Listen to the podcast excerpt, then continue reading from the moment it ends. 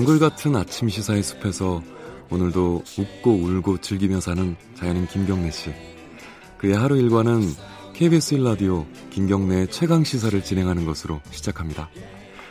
어, 그런데 이게 무슨 소리죠? 아침부터 열심히 준비한 자연인 김경래의 밥상 같이 드셔보실래요?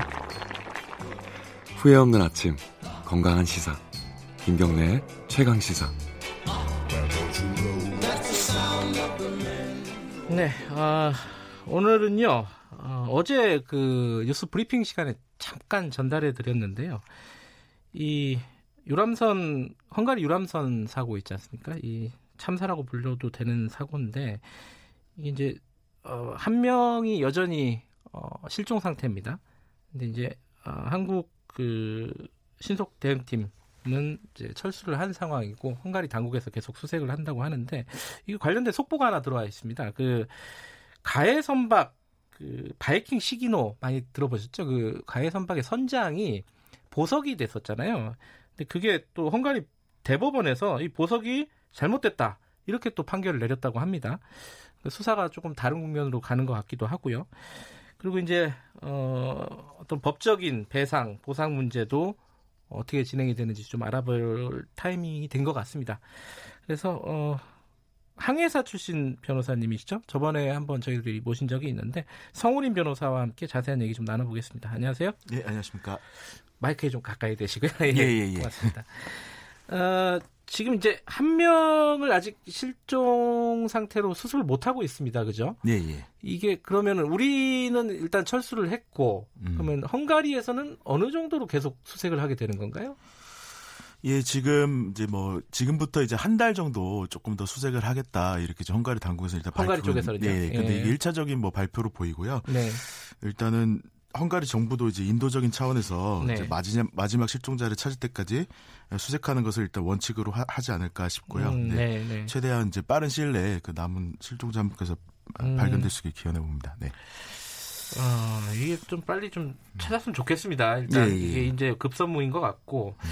그런데 이제 이 수사 중이지 않습니까? 헝가리 쪽에서 예 맞습니다. 이게 이제 어, 잘잘못을 가려야 되는 건데 이 가해 선박이죠 바이킹 시긴 선박 그 선장이 보석이 된 적이 있었어요. 네. 뭐 그때 기억으로는 어, 돈을 어, 조건이 뭐였죠? 보석 조건이 그때? 그때 뭐 한 6천만 원 정도를 내고 예. 이제, 이제 석방해주는 조건으로 이제 보석허가 음. 결정을 내렸습니다. 뭐 전자발찌 뭐 이런 걸 차고 네, 그렇습니다. 그죠? 이제 도주 우려 가능성 때문에 예. 헝가리 부다페스트를 넘어가면 음. 이제 전자발찌 전자발찌가 울리도록 이렇게 음. 장치를 한 걸로 알고 있습니다. 그러니까 이제 어, 이동에 제한을 두고 그렇죠. 어, 일정 정도의 금액을 내고 네. 이제 보석을 허가를 한 건데 이게 잘못됐다 위법하다 이런 헝가리 대법원의 판결이 나왔습니다. 이게 좀 설명을 좀 해주세요. 뭐 어떤 부분인지. 예, 가장 이제 중요한 거는 선장이 우크라이나인 이라는 점이 가장 아, 중요한 헝가리인이 요소로. 아니라 우크라이나다. 예, 예. 예. 왜냐하면 이제 헝가리 대법원이 이제 구체적으로 어떻게 판결했냐 보면 이제 부다페스트에 주소가 없어서 이제 도주 우려를 불식할 수가 없고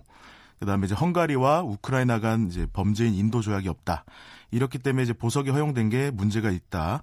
그리고 이제 고등법원이 검찰 측 항고 이유를 전혀 고려하지 않고 보석을 그대로 허용한 것도 절차적 위법이 음. 있다고 일단 판단했습니다. 그래서 그래요.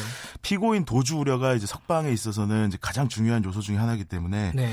대법원 판결이 이릉 타당하다고 생각합니다. 그러면은 이제 우크라이나인이 우크라이나인이기 때문에 사람이기 네, 때문에 네, 네. 그쪽으로 도주했을 경우에 네, 범죄인 인, 인도를 받기가 어려우니까 그렇습니다. 네. 이게 어, 보석이 조금은 무리하다 이렇게 판결을 한 거네요. 그렇습니다. 그럼 바로 지금 다시 체포를 한 건가요? 어떻게 되나요?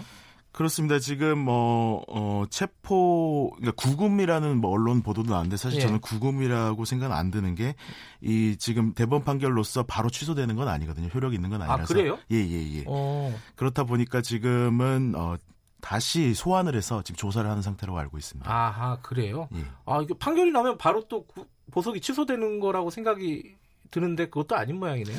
예, 이게 헝가리 법에 따른 것이긴 하지만 이제 우리나라 형사소송법도 크게 다르지 않기 때문에 간단히 말씀드리겠습니다. 그 우리나라 형사소송법사 대법원이 이제 검찰의 재항고가 있는 경우에 원결정을 취소하고 필요한 경우에는 직접 재판하는 게 원칙인데요. 네.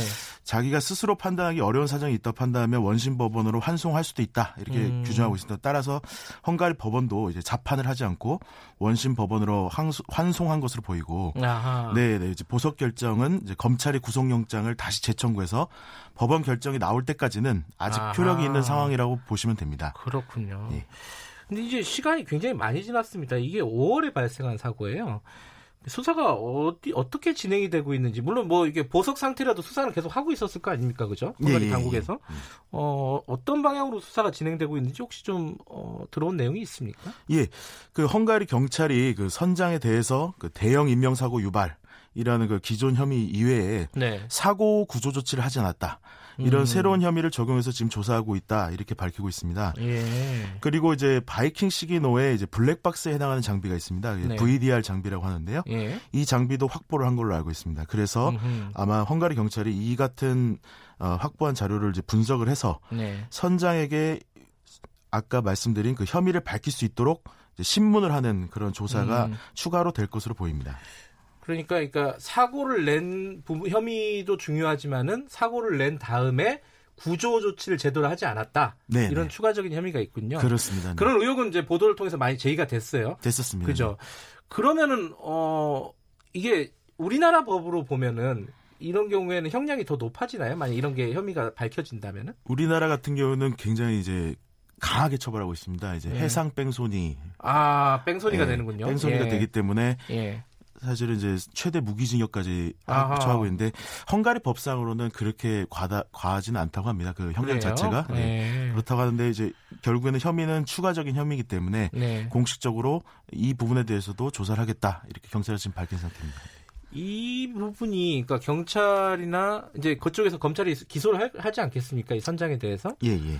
어 그 부분이 좀 정리가 돼야지 그 다음 단계 예컨대 뭐 피해에 대한 보상이라든지 배상이라든지 이런 부분으로 나갈 수 있는 건가요? 어떻게 되나요? 그 그렇지는 않습니다. 이제 민사와 형사는 이제 별개의 문제이기 때문에 아 그래요? 음. 그 형사는 이제 선장의 이제 그런 불법행위 사실 자체는 네. 경- 경찰과 검찰이 입증을 하고 예. 그러나 이제 이, 이, 사- 이, 이 불법행위 사실 자체가 이제 손해배상 청구, 민사 보상을 청구할 때는 그게 주 원인이 되기 때문에 네. 그 결과를 상당히 참고를 해서 수- 음. 그 결과를 갖게 됩니다. 네. 그러니까 형사가 완전히 끝나야지 민사가 시작되는 건 아니다. 그렇습니다. 아, 동시에 진행이 될 수 있다. 네, 동시 이런 진행될 수 거네요. 있습니다. 네. 저이 보상 절차를 좀 얘기를 해야 될 타이밍은 된 것 같습니다. 이게 좀 헷갈리는 게 외국에서 벌어진 사건이란 말이에요. 예, 예, 예. 그래갖고 제가 언뜻 상식적으로 생각해도 관련된 게 한 세 가지 되는 것 같아요. 첫 번째는 우리나라 여행사, 네. 두 번째는 이 침몰한 피해 선박 네, 회사, 네, 예. 그리고 이 가해 선박, 가해킹 시기노 선박 네, 회사. 예, 예. 이한 세 가지 정도가 연관이 된 거, 연루가 돼 있는 것 같은데 네. 이 보상 절차는 어떻게 진행이 될 것 같습니까? 우선은 이제 헝가리 내에서 어 이제 헝가리 내에서 이제 그 서- 가해 선박인 이제 바이킹 시기노와 예. 허블레아니오 선박의 선주를 상대로 이제 소송을 제기하고 음. 우리나라에서는 이제 어 그 여행사를 상대로 민사상 소- 손해배상 청구를 동시에 진행할 수도 있고요. 예. 아니면 이제 그 저- 소송 전략에 따라서 뭐 어, 순차적으로 진행을 할 수 있다고 근데 생각합니다. 바로 소송을 할 수도 있겠지만은 그 회사 선박 회사에서 정해놓은 어떤 규정해 놓은 어떤 보상 절차가 있지 않겠습니까? 네, 다? 있습니다. 이제 뭐 네. 각 선주들은 일- 일단은 선박 운항 중에 제3자한테 이제 피해를 야기한 경우 자신의 손해를 전보받을 수 있도록 일반적으로 이제 보험을 드는데요. 네. 그뭐 우리 그 해상에서는 좀 독, 독특하게 P&I 보험이라고 선주 상호 책임 보험이라는 게 있습니다. 예. 그렇게 되면은 이제 유가족들께서 소송을 제기하면 이제 피보험자인 그 선주가 유가족들한테 배상을 하고 네. 그 배상액을 다시 보험사에 청구하는 절차가 아마 거쳐, 걸쳐질 겁니다. 그래서 음. 유가족들은 또 그 그런 이제 소송을 하기 앞서서 보통 가압류도 걸, 걸, 겁니다. 그래서 예. 유가족들이 과실 책임을 부담하는 그 각 선사에 대해서 그 통산적으로 선박을 포함한 그 재산에 가압류를 하고 바이킹 시기노는 가압류 신청을 당하면 이제 선박의 운항에 지장을 피해야 되기 때문에 신용 있는 보험, 보험사에 이제 보증장 제출하고 이제 가압류 음. 피하는 절차 뭐 이런 것들로 진행해야 될 것으로 보입니다. 네. 예. 우리나라 여행사 같은 경우에는 어떤 책임을 지게 될까요? 이게 참, 그러니까 여행 중에 벌어진 사고기 때문에 어, 우리나라 여행사도 일정 부분 책임을 져야 되겠다라는 생각도 드는데 예. 한편으로는 어, 우리나라 여행사가 또 무슨 관련이 있나 그쪽에서 이제 안전 관리를 제대로 못한 거 아니냐 이런 생각도 들고 네. 양쪽의 생각이 다 들어요. 지금 어떻게 진행이 될 것 같습니까? 일단은 여행사가 이제 예. 구별이 됩니다. 이제 버- 우리 저희 법령상으로는 이제 기획 여행업자라고 하는데 예, 우리가 흔히 얘기하는 이제 가이드 여행입니다. 예. 그래서 가이드 여행하고 자유 여행을 좀 달리 봅니다. 법원은. 어허. 근데 지금 이 사건 같은 경우에는 어 이제 가이드로 여행을 한 거기 때문에 패키지 일, 그렇죠. 예, 패키지. 여행 제가 예. 잘못 말씀드렸는데 예. 패키지 여행 그걸 흔히 그렇게 얘기를 하는데 그런 경우에는 이제 여행지, 숙소, 교통편 이런 것들을 어 다 이제 그쪽에서 정하기 때문에 네. 어, 여행객에 대한 안전 배려 의무를 강하게 보고 있습니다. 네. 그래서 유람선 관광도 이런 여행 일정의 일부이기 때문에 여행사도 사전에 이런 고객의 안전을 확보할 의무가 있어서 아, 특별한 사정이 없는 한 이제 손해배상 책임을 부담할 가능성이 높지 않나 저는 음. 이렇게 판단을 하고 있습니다. 네. 아, 그러니까 손해배상의 책임이 있다. 네, 그렇게 볼 여지가 있을 것 같습니다. 아직까지 예. 한번 소송을 해봐야 알겠지만 네. 음, 아직 이 소송이 실제로 진행이 되고 있지는 않는 거죠. 지금은 아직은 진행 안 되는 걸로 알고 있습니다. 그렇죠. 네, 네. 그리고 또 이제 어 저쪽 그 아까 말씀하신 그 가, 피해 선박, 가해 선박 그 그쪽 선박 회사들과의 이제 어떤 보상 관계는 쟁점이 뭐가 될 것 같습니까? 이게 사실은 보상 액수를 정하는 것도 여러 가지 좀 어, 논란이 있을 수 있지 않겠습니까? 어떤 어떤 부분이 쟁점이 될까요? 음, 사실은 이제 선박 간의 이제 충돌이기 때문에 선박 에 누가 과실이 더 있느냐 아하. 이런 부분들이 일단 중요하고요. 그 피해 선박과 가해 선박 둘 중에 과실이 어느 쪽에 더 있느냐? 그렇죠. 아하. 그리고 사고가 발생한 곳이 지금 바다가 아니고 이제 하천인데 그렇죠. 사실은 이제 이게 또 어, 국제 항행에 제공되는 하천이란 말이죠. 그러면은 마치 바다로 봐서 음. 네. 해상법을 적용할 수도 있고 안 할 수도 있는 걸로 보입니다. 그래서 아, 그래요? 네, 이 부분들도 좀 중요한 쟁점이 될 겁니다. 그래서 해상법이 적용되면 되게 독특한 제도가 있습니다. 그래서 어떤 거죠? 선주의 책임이 제한되는 제한되는 제도인데 예. 아무리 손해 배상액이 크더라도 그 톤수에 따라서 선주의 책임이 제한이 돼서 유족들이 충분한 배상을 받지 못할 가능성도 있다는 거죠. 그래서 아, 그런 게 해상법에 있는 예, 겁니까? 예, 있습니다. 아. 뭐 이- 그런 이유는 이제 예전에 뭐 중세 시대 때 선박이 워낙 쉽게 가라앉고 하다 보니까 선주가 아. 크나큰 책임을 한 번에 부담한 거는 좀 그렇군요. 예, 부당하다는 측면에서 이제 만들어진 제도긴 합니다. 네. 그렇군요. 네. 근데 이 그 부분이 떠올라요. 이게 사실은 뭐 예를 들어 구명조끼가 없었다라든가 뭐 그런 의혹들이 있지 않았습니까? 예, 예. 그런 부분에 대한 안전 관리에 대한 어떤 책임 이런 부분 들이 좀 쟁점이 되지 않을까라는 생각도 드는데 어떻습니까?